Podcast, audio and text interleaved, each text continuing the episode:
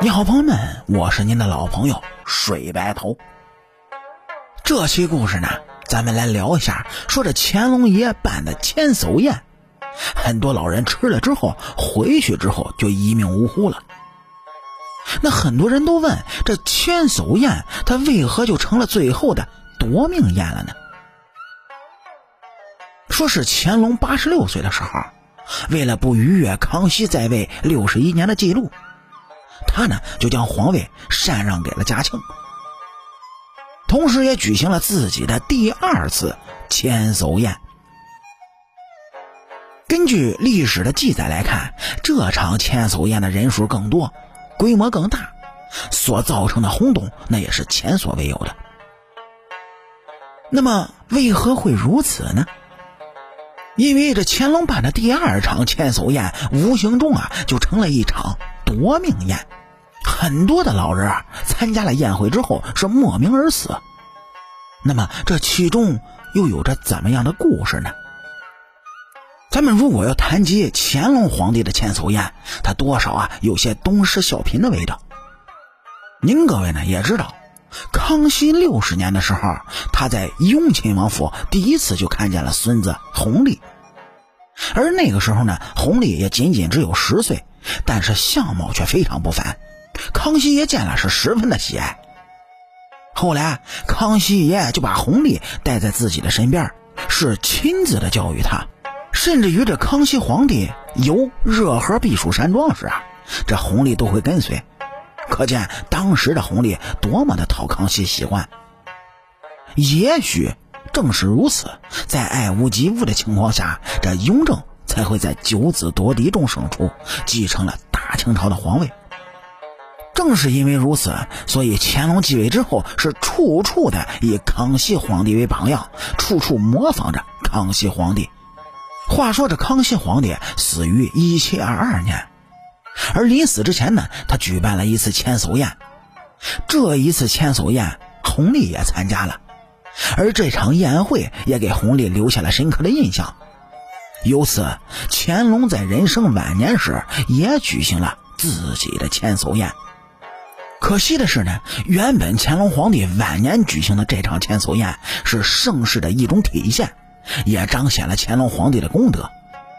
谁又能够想得到，千叟宴举行完成不久，这很多参加宴会的老人呢，突然就去了世，所以千叟宴也就成了夺命宴。对于这样的结果，很多人都感到惊讶。甚至纷纷怀疑是乾隆皇帝害了这些老叟。得知这个消息之后啊，乾隆也是十分震惊，立刻就派人去查找这其中的原因。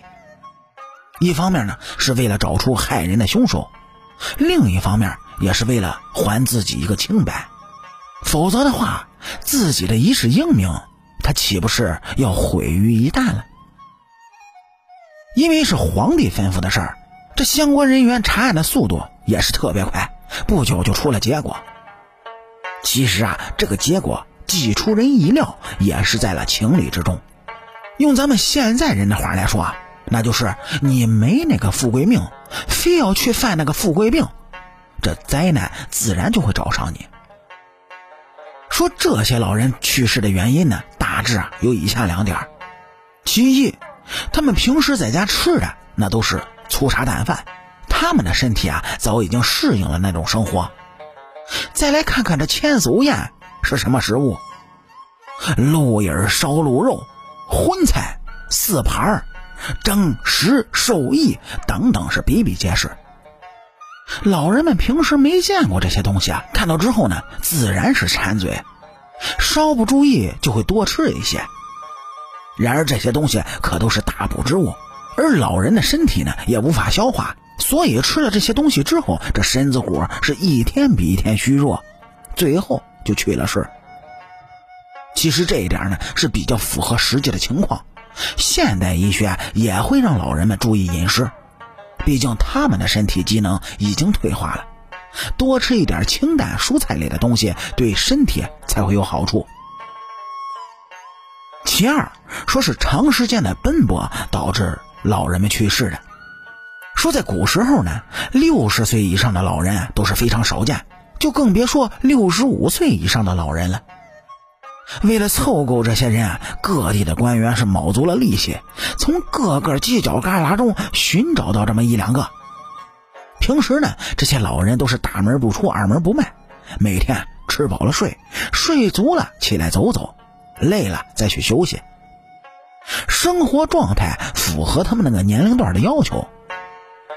然而，千叟宴的出现却改变了他们既定的状态。从自己家出发去京城，期间呢，不仅要经过长时间的跋涉，而且路途并不好走。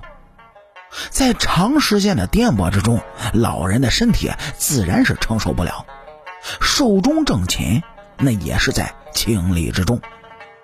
这总体来说啊，老人的去世虽然与乾隆皇帝没有直接的关系，但却有着间接的关系。一场千叟宴。改变了老人能够适应的生活环境和身体环境，最后魂归天外。正所谓我不杀伯仁，伯仁却因我而死，这便是乾隆与老人们所处的身份位置和事实的情况。值得一提的是，不管千叟宴是不是夺命宴，这场宴会汇总乾隆到达了人生的顶点。此场宴会中，诗作共三千四百九十七首，这是一种辉煌，但也意味着乾隆时代宣告结束，更为我国历史上的千叟宴画上了一个曼妙的句号，成为了历史的绝唱。时至今日，对于千叟宴，有人认为是浪费民力，但也有人认为是弘扬国家自豪感的体现。那么您各位？又有什么看法呢？欢迎来主页的评论区里，咱们共同探讨。好了，感谢您各位在收听故事的同时呢，能够帮主播点赞、评论、转发和订阅。我是您的老朋友水白头。清朝那点事儿，下期咱们接着聊。